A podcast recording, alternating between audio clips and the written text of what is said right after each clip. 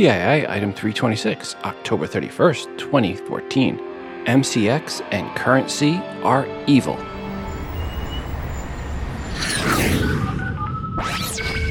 Welcome to Today in iPhone. I like it a lot. Today in iPhone. Hey, Gola! Oh, yeah!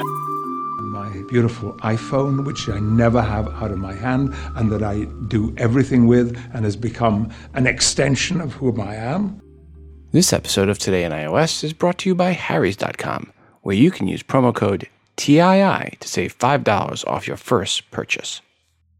Welcome to the show. I'm your host, Rob, and this is the Today in iOS podcast. First up, I want to thank Jeff for sending in the music you hear in the background. Jeff wrote, Hi, Rob. I made this song called I Think You're Evil with my iPhone 4S using the GarageBand app. For free downloads and more music, follow me at JeffJ6 on Twitter. Regards, Jeff J. Thanks, Jeff, for that very appropriate music for this episode. Not just for the date, but also for the content. And folks, I will put the full song at the end of the episode. Also, want to thank Anthony for sending in the artwork for today's show. Anthony wrote, Hi Rob, I made this photo using the iPad Air 2 wallpaper and the Fotor app, F O T O R app, and my iPhone 6, and to add text and make slight lighting adjustments. Enjoy the show and keep up the good work. Regards, Anthony W. in Springfield, Mo. Well, Anthony, thanks again for sending in this artwork. And folks, you can see Anthony's artwork in the free TII app via the bonus button for episode 326, or if you subscribe via iTunes on your computer as the album artwork, and also as a standalone post in the VIP section and at facebook.com slash today in iOS. If you have some artwork and or music you've created on your iOS device that you would like to share with the audience, please email it to me at todayinios at gmail.com. Please make sure to include which app or apps you use to create said artwork and or music. In this segment of How Wrong Were They, we have the following quote. Quote, Sorry Apple, the BlackBerry Z10 is hotter than the iPhone. Unquote. Jesus Diaz, Gizmodo, 28th of January 2013. Why is the tech press just so anxious to bet against Apple? I mean, come on, really, how many puppies could Steve Jobs have actually drowned of theirs? Because it really doesn't seem too many tech journalists are like Mr. Diaz here, and just completely biased against Apple that they prop up any crap as being better than the latest iPhone or Apple product. Just saying. This week we have promo codes for a couple of apps. The first app is for the app Note-ify, formerly F Notes. Here is the written review from the dev. Note-ify, N O T E I F Y, formerly F Notes, is a simple, beautiful, and usable notes app with reminders. Notes are customizable, so you can change fonts, themes, and color of notes. Also, you can set a password to lock down your notes and protect your data. There's automatic backup of notes, and you can synchronize notes across your devices using Dropbox. You can also set up folders to better manage your notes. The app, again, is Note-ify, spelled N O T E I F Y. Well, thanks, Sergi, for your review of your app Note-ify and for sending in the promo codes to give away. Folks, if you would like a chance for a promo code for this app, send an email to todayinios at gmail.com and put Note-ify in the subject line. The second app we have promo codes for is the app Slenderman Origins 2. Here is the review from the dev. Hello everyone, we're a small team of independent developers and today we'd like to present the second game in our Slenderman series, Slenderman Origins 2. Our main goal was to create a new, more exciting and intriguing gameplay, as well as to correct mistakes we did while developing the first game. One of the key aspects we wanted to change was the lack of a plot throughout the game. In the new title, the player continuously discovers new clues and pushes the story further. The game includes solving puzzles, exploring, researching lore surrounding Slenderman, and surviving encounters with dark creatures. It features improved graphics, an incredible soundtrack, and solid story to back it all up. Thanks for the listening and have fun playing. Thanks to Dev for his review of his app, Slenderman Origins 2, and for sending in the promo codes to give away. Folks, if you would like a chance for a promo code for this app, send an email to todayinios at gmail.com and put Slender in the subject line.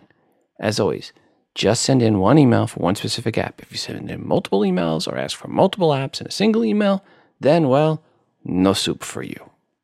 A quick reminder if you are an app dev or an iBook author, email me if you want your app or iBook featured in the promo giveaway segment. We just need the five promo codes or more to give away.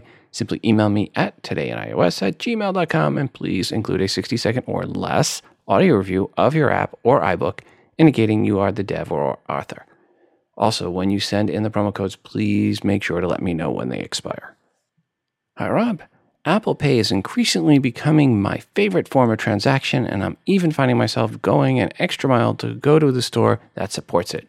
With stores like Rite Aid and CVS turning off NFC to block Apple Pay and Google Wallet in favor of Current-C, could Apple and Google block their apps from the app stores in retaliation? Seems like that would be the perfect counterstrike. What are your thoughts on this? Regards, Aaron from his iPhone 6. Thanks, Aaron, and everyone else that sent in links or asked about this. Remember, two wrongs do not a right make. And this overall article really, um, a lot of people sent in about this one. This is a subject that hit a nerve uh, with a lot of you and with me as well. And this is the story about CVS and Rite Aid working very, very hard to help Walgreens increase their customer base and extend their lead in market share in the US. And CVS and Rite Aid are helping Walgreens by blocking Apple Pay and Google Wallet also. If this felt like a slap in the face to all iPhone 6 and 6 Plus customers, you'd be correct. Yes, yes, it was. Make no mistake, this had nothing, zero, nada, zip to do with Google Wallet. It sat there with their dismal use for two years. They didn't shut it down. It was Apple Pay and only Apple Pay that caused this situation to come about. I reached out to CVS to ask about why they did this. Here was their, I am sure, can response to me. Quote, Hello, Rob. I have received your email regarding our inability to accept Apple Pay and other mobile payments that use NFC technology. Your feedback is appreciated. Be taken into consideration while we are in the process of evaluating mobile payment options for our customers. Please accept my sincerest apology for any inconvenience. Donna, CVS Customer Relations. Unquote.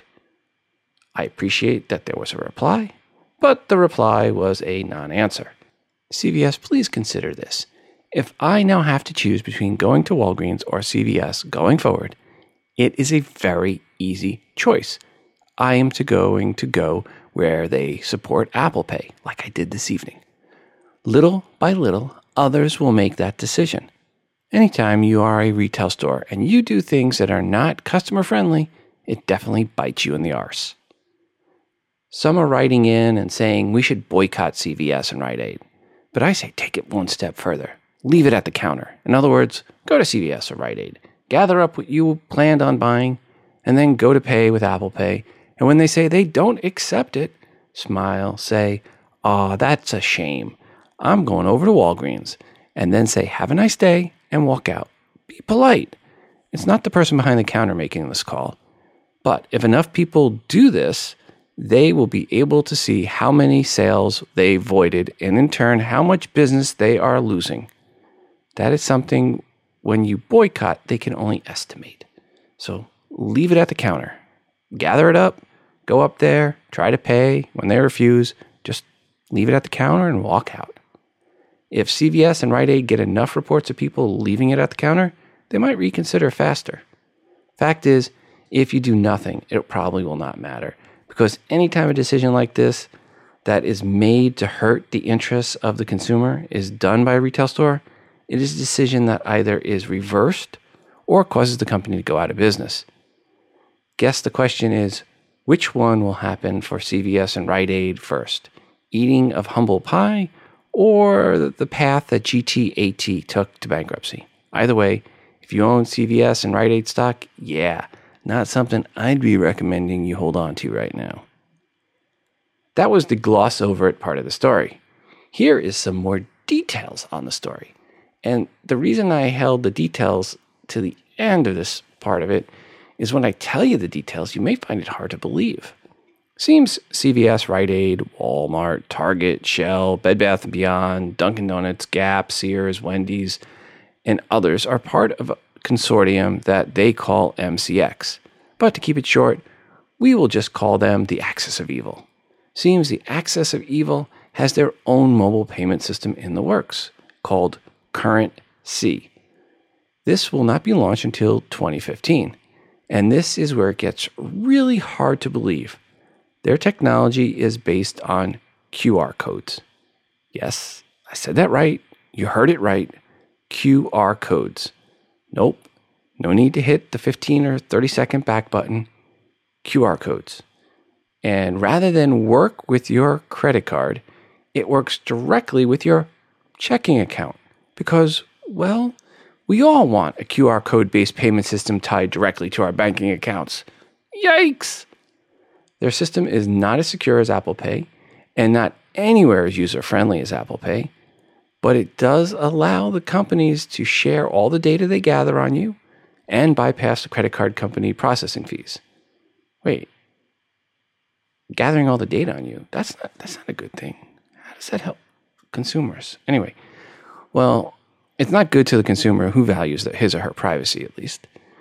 This system benefits one group, one group only the retailers. There's no benefit for consumers. It's not as secure, and it works with your checking account and is really, really convoluted to use. This is how you use CurrentC currently. And uh, tip of the hat to Jay Carroll for this. One, unlock your phone. Two, open the CurrentC app. Three, select pay. Four, scan the store QR code. Five, let the cashier scan your QR code. Six, have the money deducted from your checking account with limited fraud protection.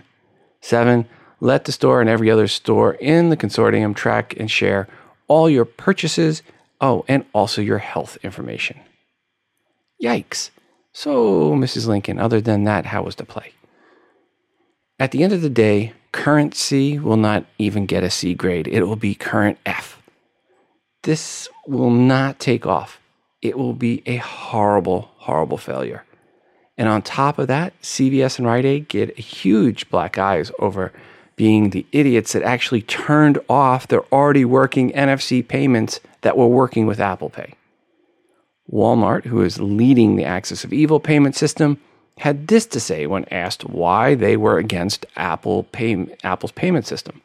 Quote, there are certainly a lot of compelling technologies being developed, which is great for mobile commerce industry as a whole. Ultimately, what matters is that the consumer have a payment option that is widely accepted, secure, and developed with their best interests in mind. MCX members, merchants already collectively serve majority of Americans every day. MCX members believe merchants are in the best position to provide a mobile solution because of their deep insights into the customer shopping and buying experience. Unquote. Or in other words, Walmart did not answer the question because the only mobile payment system that has ever been developed with the cu- consumer and the customer's best interest in mind is Apple Pay, not Google Wallet, and definitely not Current F or Current C from the Axis of Evil. The whole goal of retail is to quickly and easily separate your customer from their money. Apple Pay achieves that goal. Current C definitely does not. And as such, ultimately, it will get pressure from internal members to kill this beast before it kills them. I would bet some of the members are glad Apple Pay is here to help kill the beast. It will be interesting to see the first Axis of Evil member to stand up and publicly defend Apple Pay and talk trash about CurrentC.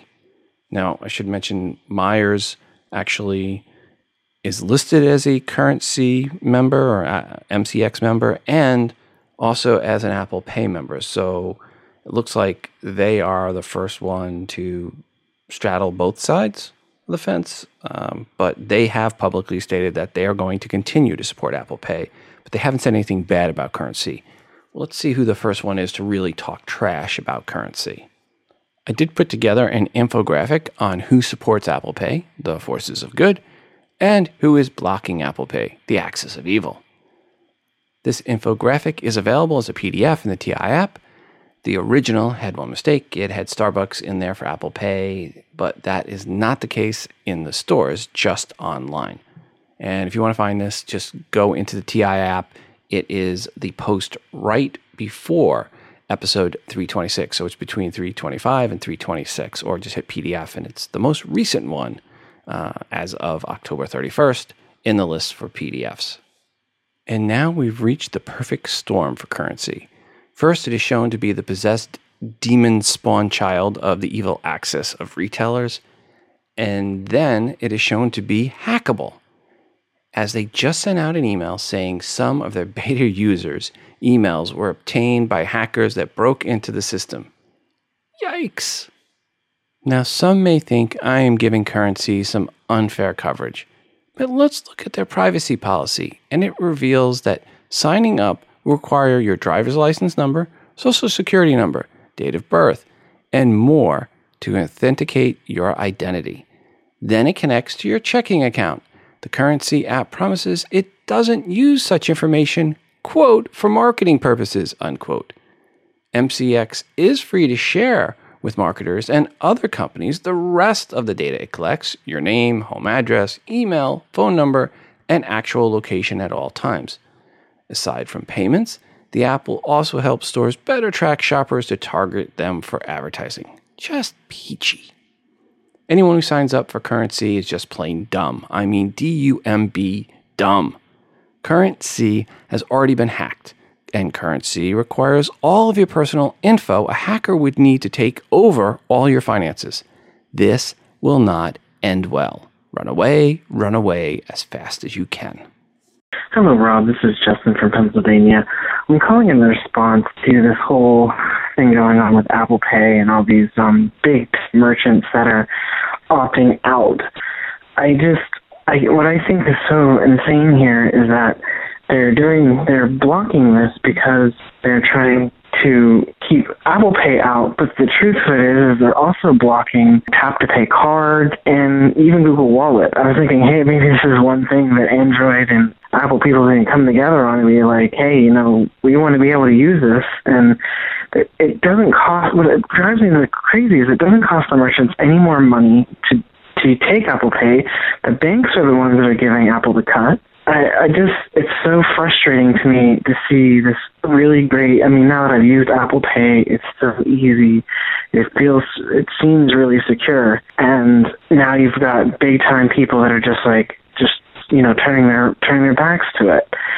And I guess just to make this long story short here, I just think that Apple Pay and stuff like this is it's the future. And like all the other countries in the world have gone to chip and pin. And here in the United States we're fighting over tap to pay to do some weird barcode scanning payment system that's been known to be very unsecure. And also I mean I think it where it's been deployed it often gets shut down because you can have you can easily um, hijack someone's barcode and steal money directly from their bank account. And not only that, the main reason they want to do this is so they can track you while you pay. And they already have loyalty cards for that. Like, and people just use them because you get discounts. It's not like people won't use loyalty cards. So even Apple Pay users would easily, would gladly use a, one of these bonus cards to get things. So like, I don't understand why they need this. And the fact that this system is knocking out NFC for everyone is just insane to me.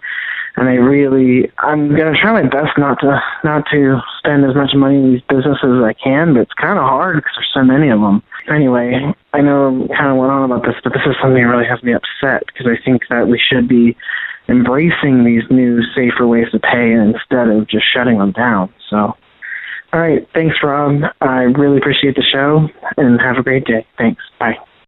So, how is Apple Pay actually doing so far? Well, according to Tim Cook, who was told by the credit card companies, Apple Pay is already the number one most used mobile payment system, and it's not even close for the others. Actually, what Tim said was, quote, we're already number one. We're more than the total of the other guys, unquote. Looks like this two week old is already the 800 pound gorilla in the room. But a good gorilla, the Magilla gorilla type gorilla.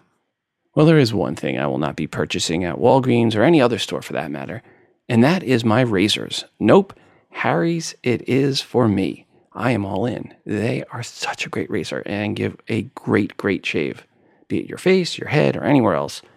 I love my Harry's razors.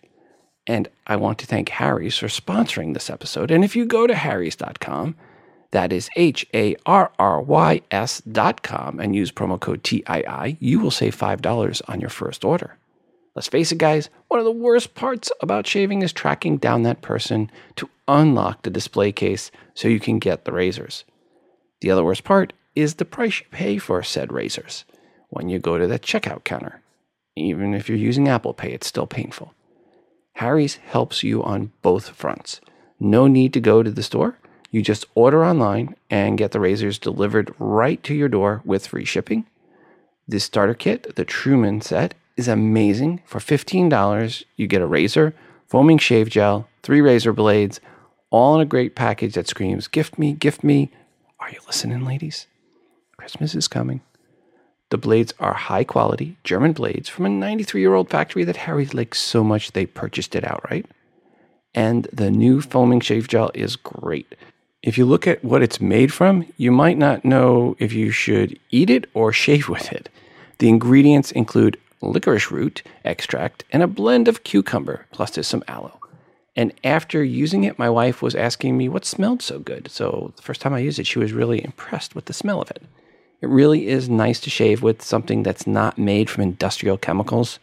You know, when you use some of those other shave creams, you know, the blue ones that foam up, you feel like you're and smell like you've been covered in chemicals. But when you use the foaming shave gel from Harry's, it really smells nice and it's very soothing for the face and the, in my head. So I really like it. If you look at my picture in the banner for Harry's over on the TIA website, you will see me wearing my Warby Parker glasses on my Harry's shaven head. And I mention that because Jeff, the co founder of Harry's, is also the co founder of Warby Parker. That means you know you're getting the same great quality experience as you get with Warby Parker, and they have a good social mission where 1% of sales and at least 1% of employees' time is donated to organizations to help people for personal and professional success. With Harry's.com, you get a shave that feels really good from a company that you can really feel good about.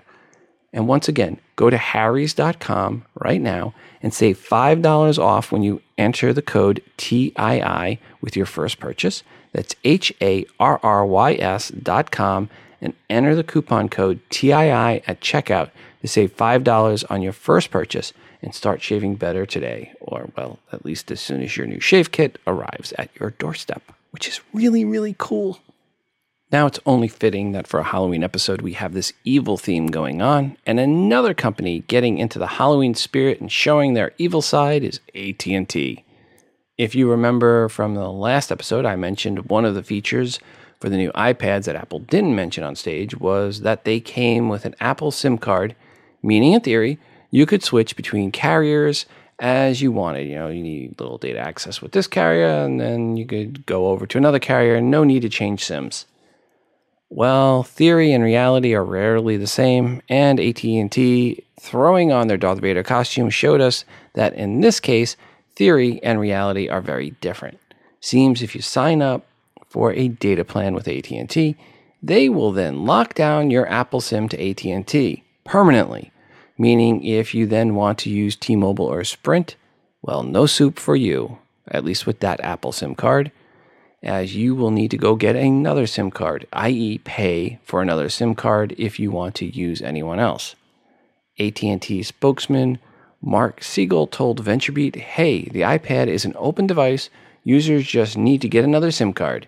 And when he was asked why AT&T doesn't allow users to switch carriers via the settings tweak as you know Apple had intended and explained on their site, AT&T said, quote, "Luke, I am your father. And that's just the way we chose to handle it. Unquote. He then wringed his hands together, kicked a puppy, stole candy from a baby, and put pineapple on a pizza. Yes, showing just how evil AT&T can be. But you know what? I'm not the only one thinking AT&T is evil. The FTC, that's the Federal Trade Commission, also thinks it's evil as well and the FTC is suing AT&T for misleading millions of customers on quote unlimited unquote plans by throttling speeds after as little as 2 gigabytes of usage. The FTC alleges AT&T began throttling unlimited customers in 2011, reducing speeds by as much as 90%, and at least 3.5 million customers have been throttled. The FTC says that AT&T had received thousands of complaints over its data speed. The FTC said the issue here is simple. Quote, unlimited means unlimited, unquote. You know, like evil means evil. Just saying. There is a report over on Apple Insider sent in from a few of you. It is titled, quote, iPhone 6 Plus users report persistent, unexplained crashing issues, possibly tied to large app libraries, unquote. Okay, one guess on what this vaguely worded article is about. Wow, correct you are.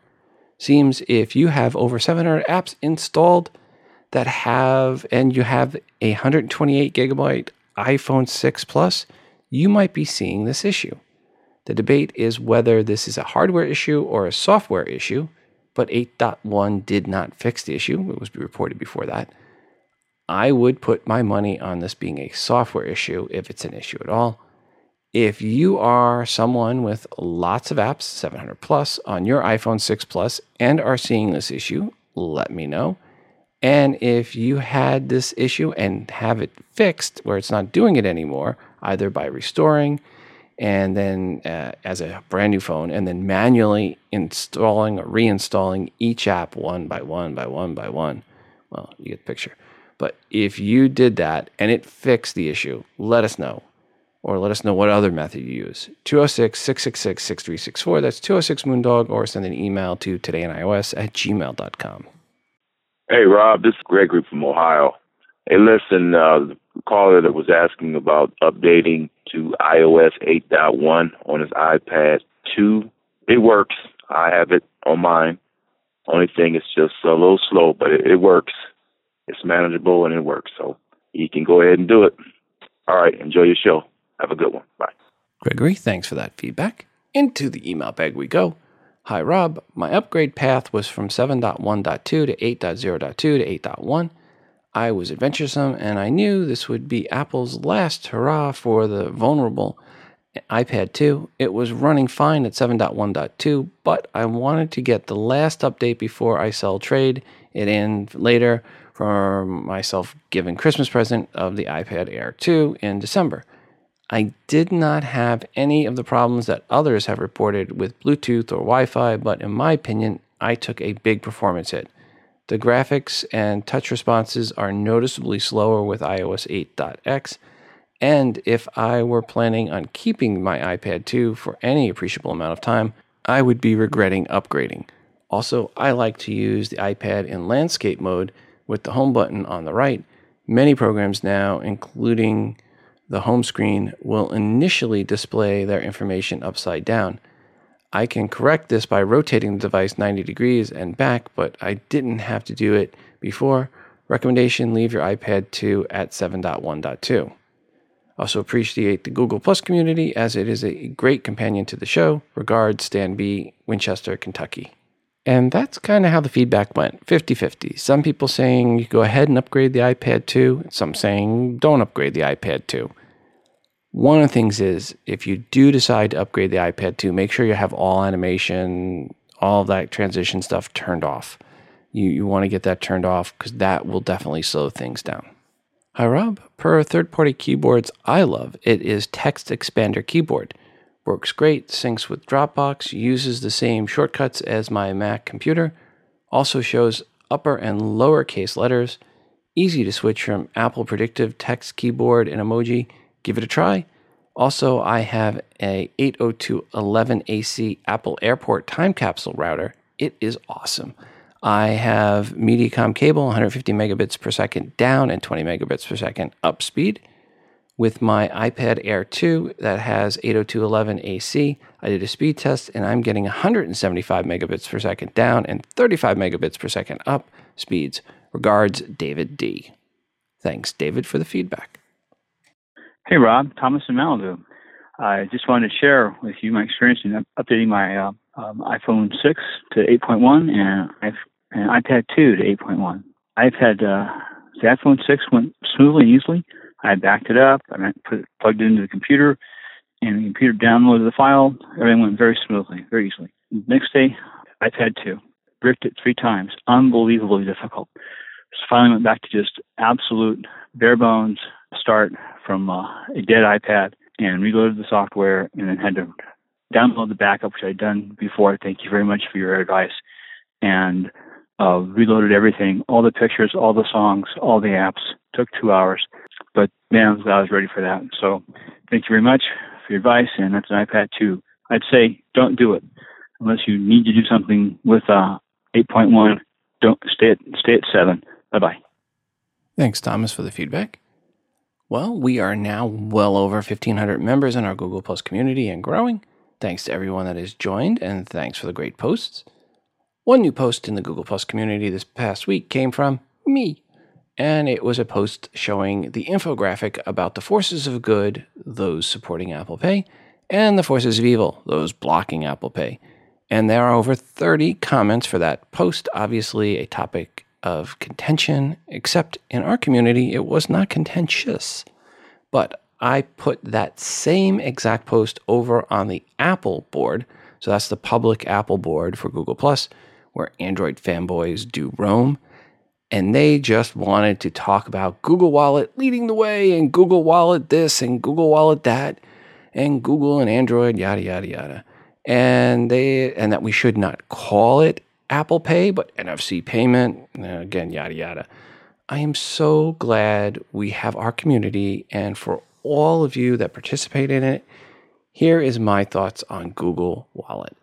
It did not lead the way. It was not the first mo- mobile payment by any stretch of the imagination.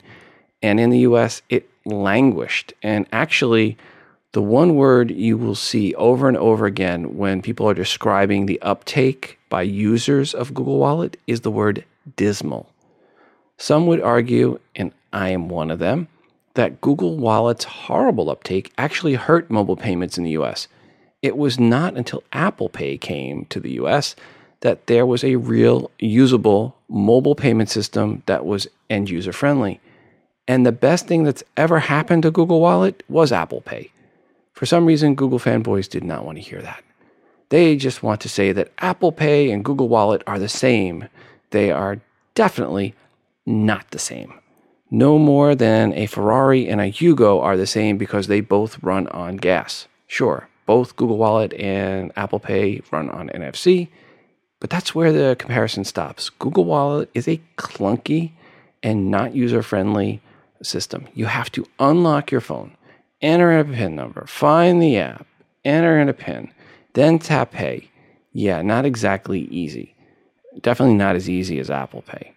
You also have to provide lots of personal info to sign up, and Google shares your data plus uh, your pushes ads to you, so it's there's no privacy there. Again, Apple Pay is not the same as Google Wallet. Uh, but watch closely as the tech press over the next few weeks will start trying to link them together and say they are the same. Soapbox, I do steppeth down. Anyway, this past week, there were also dozens and dozens and dozens and dozens of other posts in the TII Google Plus community, which is Android boys free zone, thankfully, and spammer free zone. Yep, it's the most civil Google Plus community covering iOS. Folks, go to todayinios.com slash community to join in. And thanks to all 1,500 plus of you already in the community and contributing. And please invite your friends and neighbors and relatives to join the community if they're interested in iOS. And if you submitted to join and were not accepted, haven't been accepted yet, please email me todayinios at gmail.com and let me know. I do reject quite a few people applying to join because they are either spammers or clearly Google fanboys or both.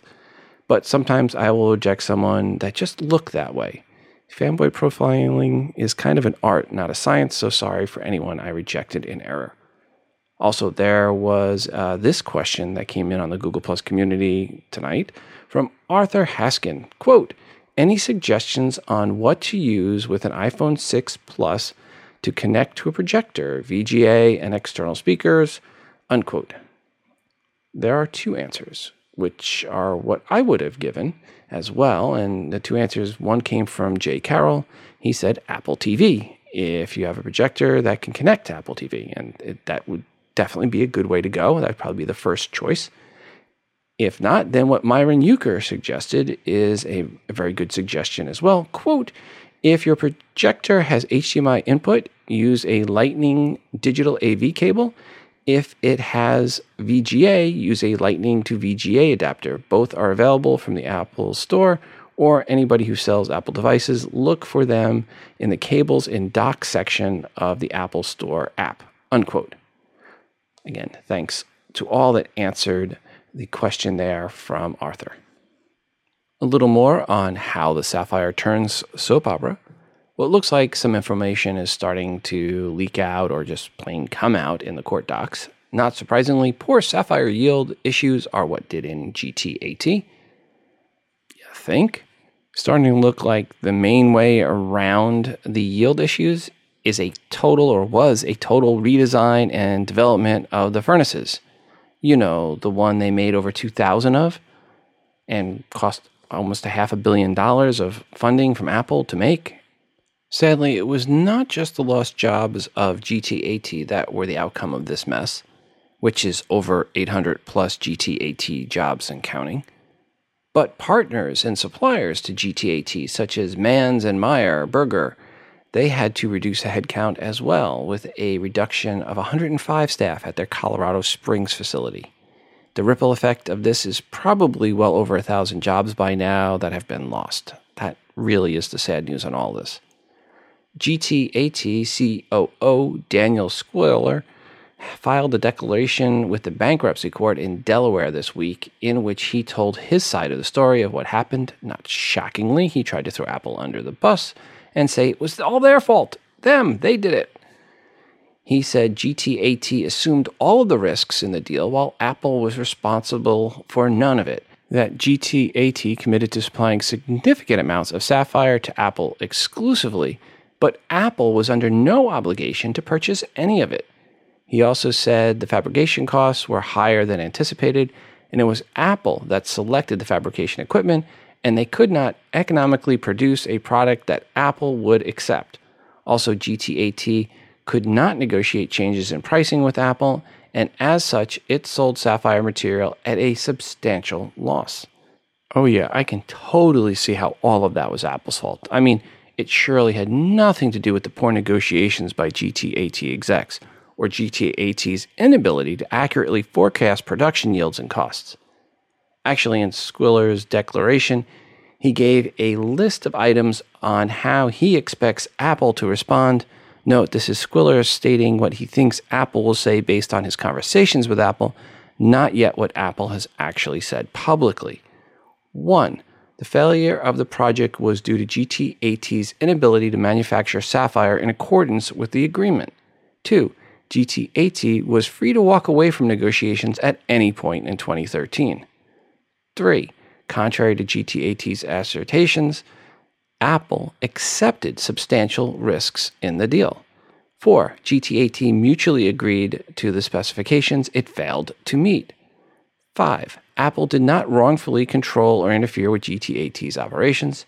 Six, Apple did not know how much money GTAT was losing as a result of the project.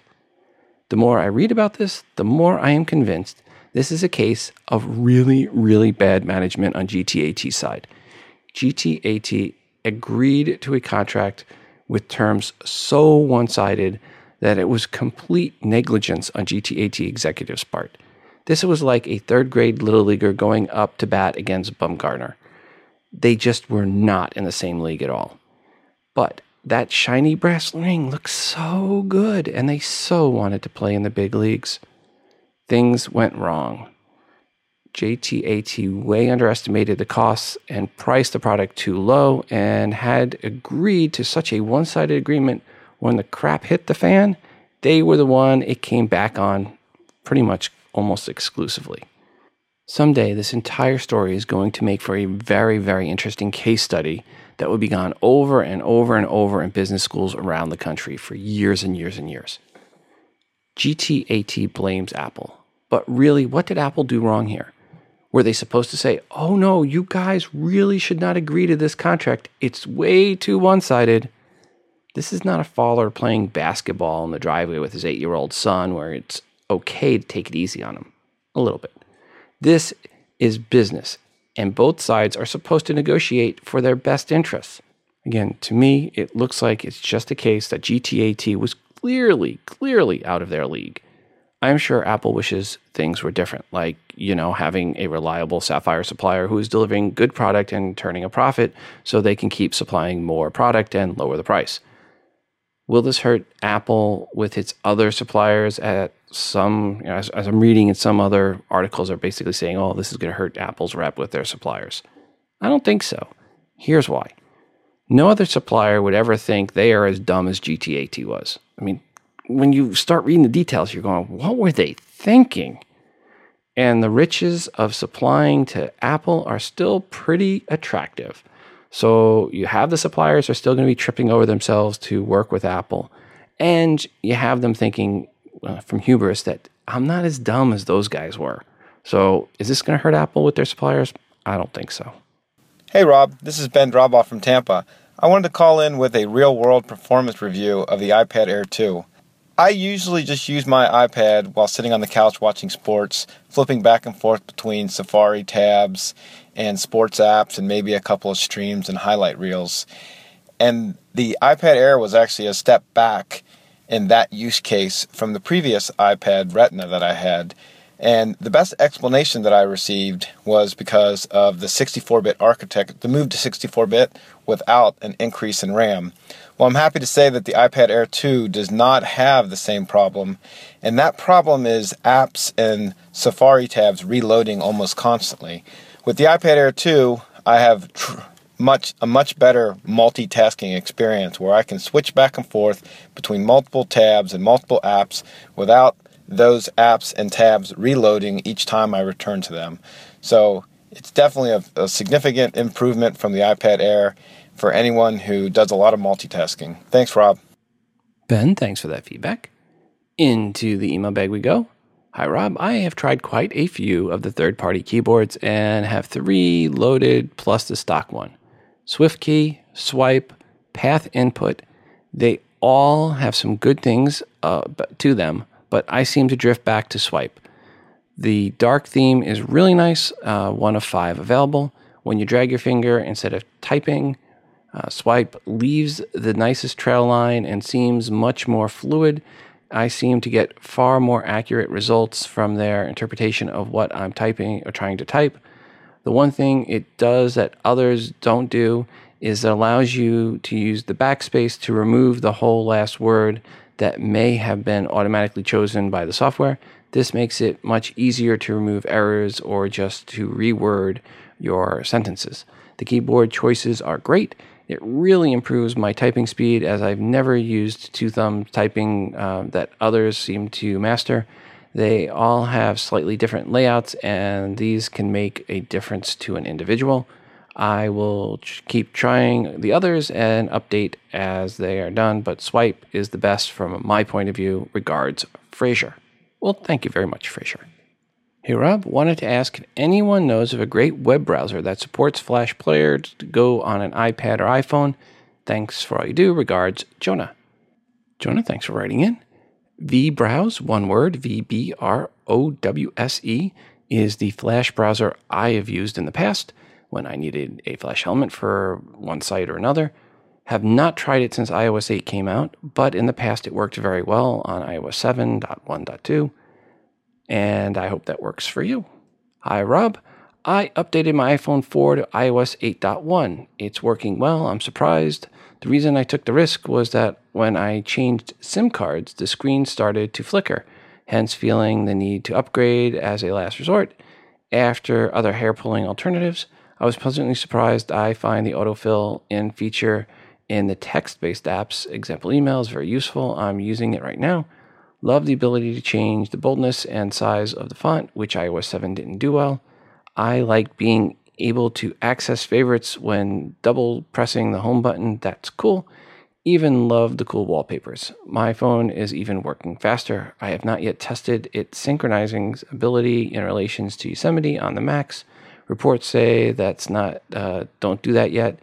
I have been waiting for Apple to show me they are still focused on that marriage between usability and aesthetics. I've been mourning Steve for a while now iOS 8.1 will be the light at the end of the tunnel, I hope. Regards, Tash. Hey, Rob, this is Joe from New Jersey. And the question I have is every time I uh, my phone says that I don't have enough storage in my iCloud. So what I have to do is delete the last backup in order to do a new backup. And it's very annoying. It takes a long time to do it instead of just automatically it, doing it at night when I hook up to my Wi-Fi. So I wonder if that's a problem that everyone's having or something I can do about it. Thank you very much. I look forward to hearing it on the show. Joe, thanks for calling in. One obvious thing that you can do is upgrade your iCloud storage amount to the next level so that you have more storage available. Beyond that, if anyone has any suggestions for Joe, give us a call 206 666 6364. That's 206 Moondog or send an email to todayinios at gmail.com. Into the email bag. Hi, Rob. I think it would do many of us a favor if you covered the best apps to network with printers attached to desktops and wireless options. Many of us need this info before we spend money on apps we can't get to work. Thanks, loyal listener Dan C. from Seal Beach, California. Hi, Dan. Well, one thing is to make sure you have a printer that will work with iOS devices if you have an ePrint printer, you should be all set. Most apps support printing now, and if you have the ePrint printer, you just print as long as both your iOS device and the ePrint printer are on the same Wi Fi network. However, if your printer does not support ePrint, you can get the Xprint server from Lantronix. It, I mentioned this briefly on the last episode, uh, and now I have used it, and wow, it was really simple to set up. These are the steps. One, plug the LAN cable from the router into the Xprint server unit. Two, plug the USB cable from the USB printer to the Xprint server unit. Three, plug the power into the Xprint printer server or the Xprint server box. Four, select your USB printer from your iOS device and print. Nothing else. You don't have to go and set anything up. It's just plug into cable, three cables really, the LAN cable, the USB cable, and the power cable, and you're all set and ready to go. Um, now, the LAN cable goes to your Wi Fi router. Uh, it really is that easy. Uh, one of my wife's biggest complaints for the last couple of years has been that she's not been able to print from her iPad to her HP 532 photo printer. This is the USB printer that's just for printing pictures. She loved printing pics uh, to it before when she had it connected to a computer and I had all her pics on that computer, but I had moved all the pics to a different computer, and and then also I put them all onto her 128 gig iPad. So she's actually now managing all of her, pictures through the iPad. It really is as simple as selecting that USB printer as one of the options from your iOS device. Nothing special was needed to be done. You literally connect the LAN cable from the router that's going to your Wi Fi router, connect the USB cable um, from the printer, and then connect the power cord, and you're all set. The Xprint server is about the size of the original iPad Classic, iPod Classic. Oh, I always hate when I do that. sound like I'm from Boston. So you connect it to the original iPod Classic. Uh, it might be just a tad bit thicker. Um, it's around the thickness of a deck of playing cards. And actually, the length and width are just a tad bit less than the iPhone 4. And it is, again, it's a little thicker than the iPhone 4. Uh, Xprint server works with more than 4,000 top brand USB and network printers. So if you have a favorite old USB printer sitting around and starting to collect dust or just connected to one computer and you wish you could use it with your iOS device, this will bring new life to it or more, functionality to that printer. Thanks, Lantronix for sending this along to review. Um, as for pricing and availability, the Xprint server is available now for $99.95. Uh, you can go to store.lantronix, L-A-N-T-R-O-N-I-X dot com slash shopping cart, shopping cart.asp. Uh, during checkout, um, you guys can enjoy free shipping uh, when you enter the code 2014 ship free. So 2014 ship free. They're not sponsoring, but they did supply me the unit to test out. And again, thanks Lantronix for sending that unit in and for the free promo code for the listeners. And again, that's 2014, 2014 ship free, one word. Oh, and Lantronix, thanks for taking away the one complaint my wife had about printing pictures. Hey, Rob, it's Kevin Crossman from Fremont, California. Wanted to let everybody know about a new update for the photo manipulation app called Painter-esque. Uh, there's new version 2.1, which has finally been updated after more than two years and is running in a iOS 7, iOS 8 style interface finally. Uh, if you look at the App Store screenshots, uh, you can see that it puts this very uh, processed image uh, for things like scenery, still lifes, animals, architecture, and it really pops with certain types of photographs. And it's a really cool, uh, you know, filtering app for your iPhone.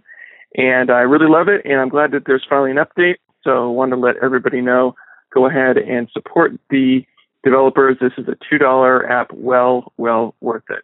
And uh, go Giants. Thanks, Kevin, for the review. And Kevin also sent in some artwork that he created with the app, but it was artwork about the San Francisco Giants, and there was zero zip, not a no way in heck that that artwork was getting on this show. Sorry, my kids would never forgive me. They've become true Royal fans. So uh, I'm, I do say congratulations to the Giants. They played a great series. It was a really great series, no matter how you look at it, even though I'm sad how it ended. Uh, but one of the best World Series I can remember in a long time since, say, the Boston Mets series back in 86. Now, congrats to the Royals also for making it to the World Series. They came up just short, 90 feet short to be exact. Hey Rob, it's Missy from Bellbrook, Ohio. I was calling in to recommend a couple apps that I like. Um, the first one is an app um, that I use to create a time lapse video that documents my son aging with the daily like head and shoulders uh, shot. It's um, I started back in 2011 with an app called Everyday. Um, I love the idea of that, but it had some limitations, including you could only have one subject, which I only had one child in the house at that time, so it was easy to pick him. But if you had multiple kids, that would uh, make the decision kind of hard. Um, also, the developer support was not very good at all for that app. So when I upgraded my uh, phone to the iPhone 6 here recently, I um, started fresh instead of restoring from a backup, which because I had too much stuff on there. But um, when I did that, the everyday um, import function just randomly skipped multiple photos, and I had had you know a mostly daily photo since 2011 of him, and I didn't want just random ones skipped. So I um, started a search to find out if there was a, there were other apps that were available that would do a similar function. Which then I stumbled upon a great app which I love called Picker. I guess is how you'd pronounce it. It's P I C R um, it not only let me import all the photos from the Everyday app, but it has se- several other uh, great features that I like. The first and main one being that you can have multiple subjects, um, so you don't have to choose your favorite kid if you've got um, more at home. Um, I've also added other streams for other family members, including even my parents, um, when I see them, um, so it doesn't actually have to be daily. Um, but it provides guides that help you keep the photos somewhat aligned. And even when you create the video, you can select the video quality as, long, as well as the uh, duration of the um, photos. So I love this app. It's amazing. I get to see my son age from 11 years old to 15 and a half in about a minute long video. I just wish I had started doing it sooner. Um, along similar lines is another app that I discovered when I was searching for my daily photo app, and it's called One Second Every Day. It allows you to create a video that's comprised of little one second snippets. I've not really been a big video recorder in the past, but after using this for a few weeks, I am loving the quick glimpse into my daily life and the memories that it helps me recall. It's got a great interface that allows you to um, real precisely select the one second portion of any video that you've shot on a given day. And I also really like the philosophy of the guy who created it. He has a cool TED talk um, about it. I'll send you the link. Um, thanks for all you do. I appreciate it as always. And talk to you later. Missy, thanks for that feedback. Dear Rob, I have purchased an iPhone 6 here in the UAE, but it is missing FaceTime, which again means that I can't do handover between Apple products, which kind of sucks. Do you know of any way to install FaceTime and make it work here in the UAE? Could you restore it with European iOS 8.1? Sincerely, Peter M. Anyone knows of a way to get FaceTime installed on an iPhone uh, that's located in a location that blocks FaceTime, please let us know. 206 666 6364. That's 206 Moondog. Or send an email to todayinios at gmail.com. Hi, Rob. I have noticed a scratch on my iPhone 6 screen. This is the first time I've ever had such a scratch, and I've had it less than a month below is a link uh, to uh, to a forum uh, where there's other people complaining. I have already rang support, and they said for me to go to the Genius Bar. What do you think is my best strategy when going to see them? As uh, in the forums, it's about 50 50 on those who get it replaced. Regards, Stephen R. Hi, Stephen. First, find an Apple t shirt from the opening of a store or a handout of Mac OS or something else where it's clearly an Apple t shirt. Next, set an appointment when they are not busy, mid morning, during the week, and then be cordial, tell the truth, and say what happened if you know what happened. Uh, tell them where you are normally keeping your iPhone. Is it in your pocket, front or back, or your laptop bag, or backpack, or shirt pocket, or on a belt clip, or whatever, and see what they say. If they do not replace it, get a screen protector stat. Um, get one either way. Um, there are some good ones out there now. I just put one from Amzer, A M Z E R, called Kristal, K R I S T A L. That's tempered glass. And that one is on my iPhone 6 Plus. For my wife, uh, wife's new iPhone 5S, or not new, but new to her iPhone 5S, my old iPhone 5S, I will be putting on the Rhino Shield, which just came here. So um, I'll, I'll get that on hers. I will talk about both in the future episodes, but definitely get some protection on the screen once you have a resolution of this one way or the other. Hey, Rob, Rich in Alabama. Got a question for you about the difference between appointments and meetings according to Siri.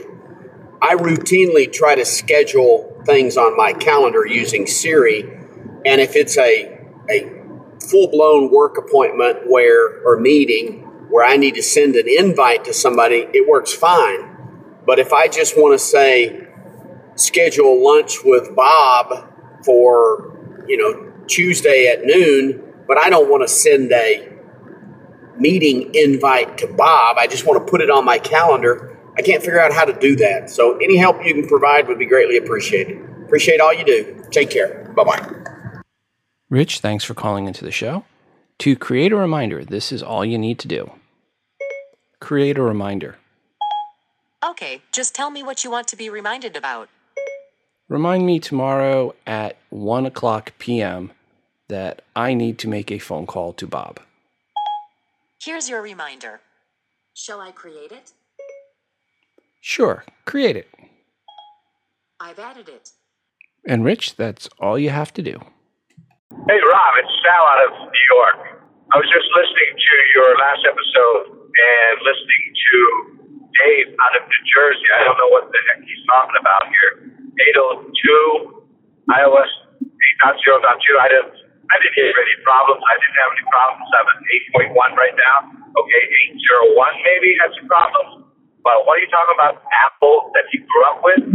They weren't even anywhere near this type of technology. Great, but totally different world now. And Tim Cook is doing an incredible job. So, you know, you got to move up to the future here. Living in the past is not the best thing. Thanks. Keep up the great work. Love the show. Hey, Rob, it's Sal in upstate New York. Listening to episode 325. I think everybody seems to be missing the point of it's been too long. It was a sarcastic comment about how long it's been since they last announced any new um, Apple products because it was only a month previously that they had the phone announcements and so on. So they were just being a little tongue in cheek. I don't think anybody caught that. Keep up the episodes. Love it. Take care. Bye bye.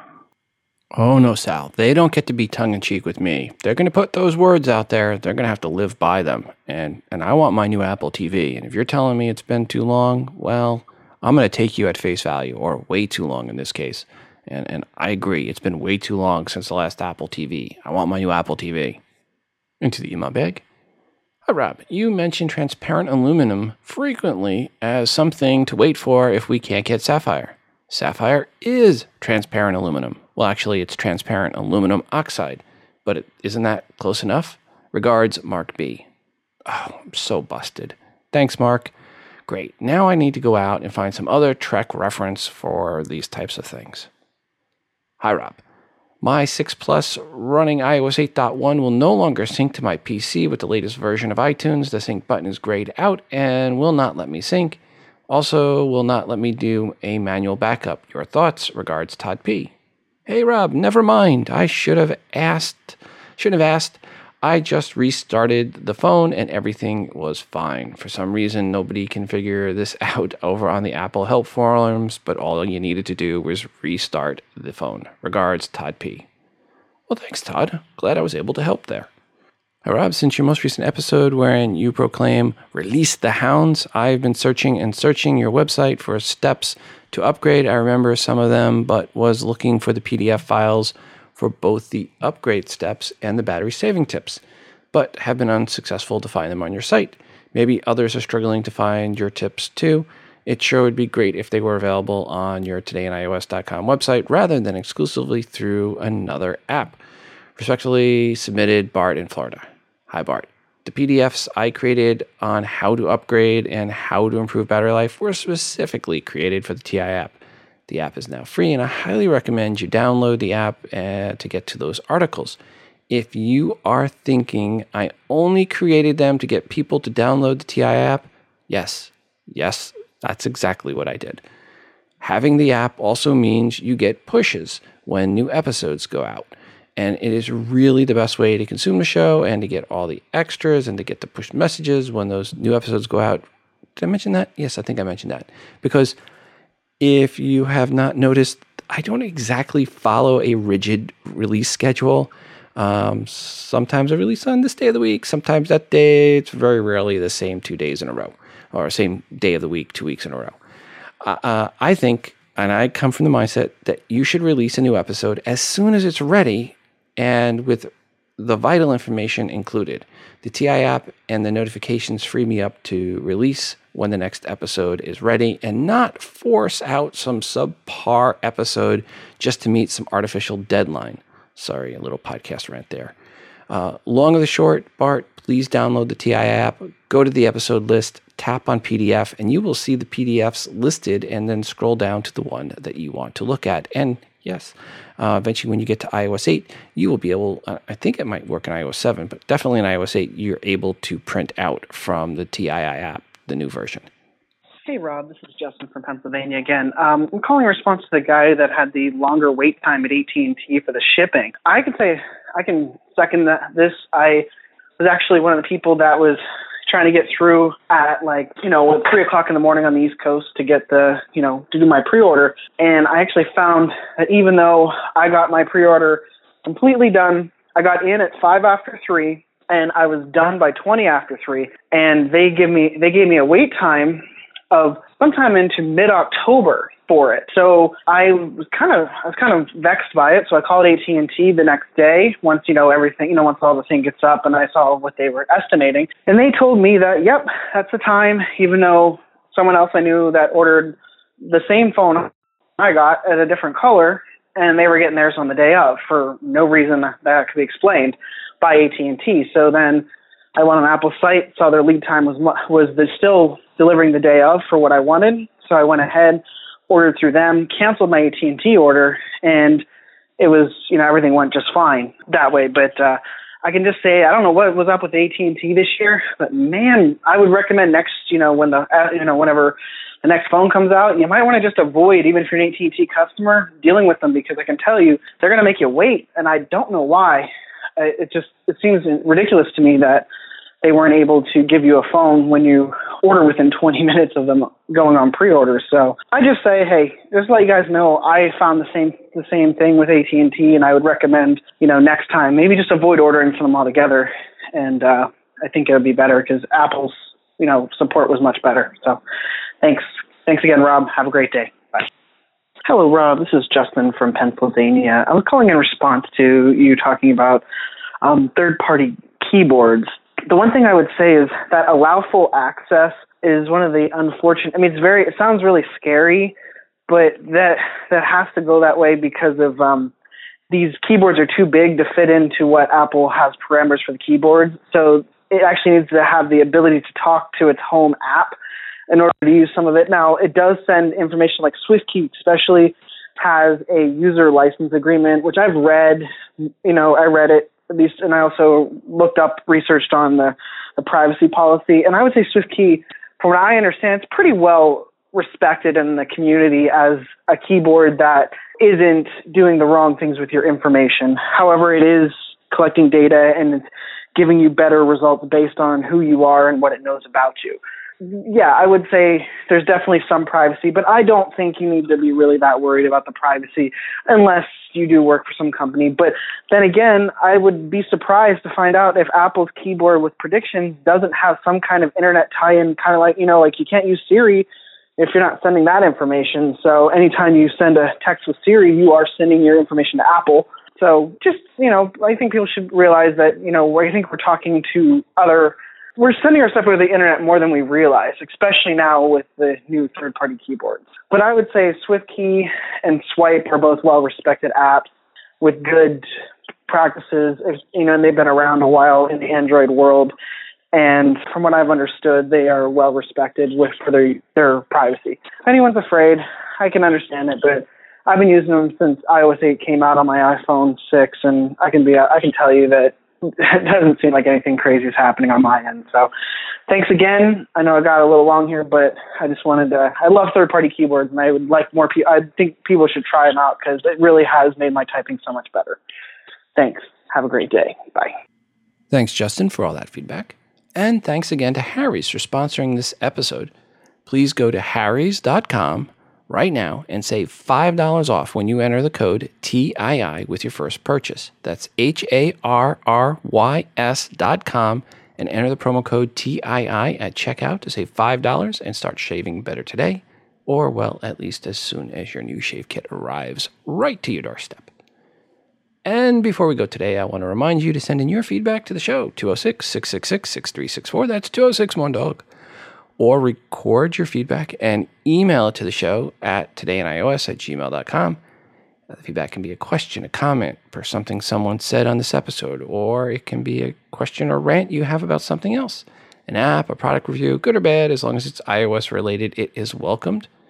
I am always looking for new artwork to feature on the show that you've created on an iOS device. Just put some TII branding on it, send it in. And of course, we are always looking for more music created on an iOS device to play on the show. Your show and your feedback is greatly desired and appreciated. And don't forget to check out our moderated Google Plus community by going to todayinios.com slash community. And finally, there is a new and updated TII app that is now free to you.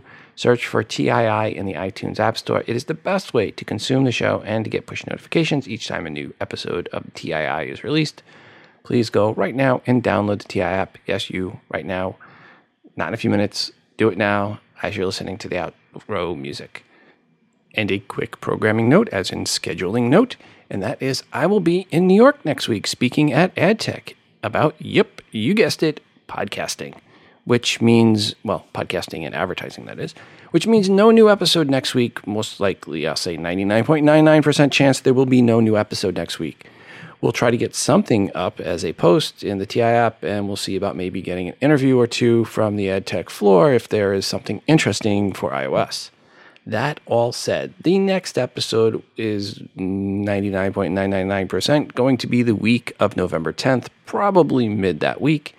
If you are going to be at AdTech, I would love to meet up with you. I will be talking on Wednesday the 5th at 3:15 or 3:30. I think I'm meeting at 3:15 and the speech is at 3:30. Uh, we're doing a panel session. uh, please email me if you'd like to meet up at the event. I will be there both days. And that, folks, is going to do it for us today. Until the next time, I'm your host, Rob, from Today in iOS, reminding you to phone different. This show is hosted on Libsyn.com and part of the Wizard Media Network. If you are looking for hosting, go to Libsyn.com, that's L I B S Y N.com, for hosting for your podcast and for creation of your own smartphone app. The Today in iOS podcast can also be found on the free Stitcher radio app. Just search for TII.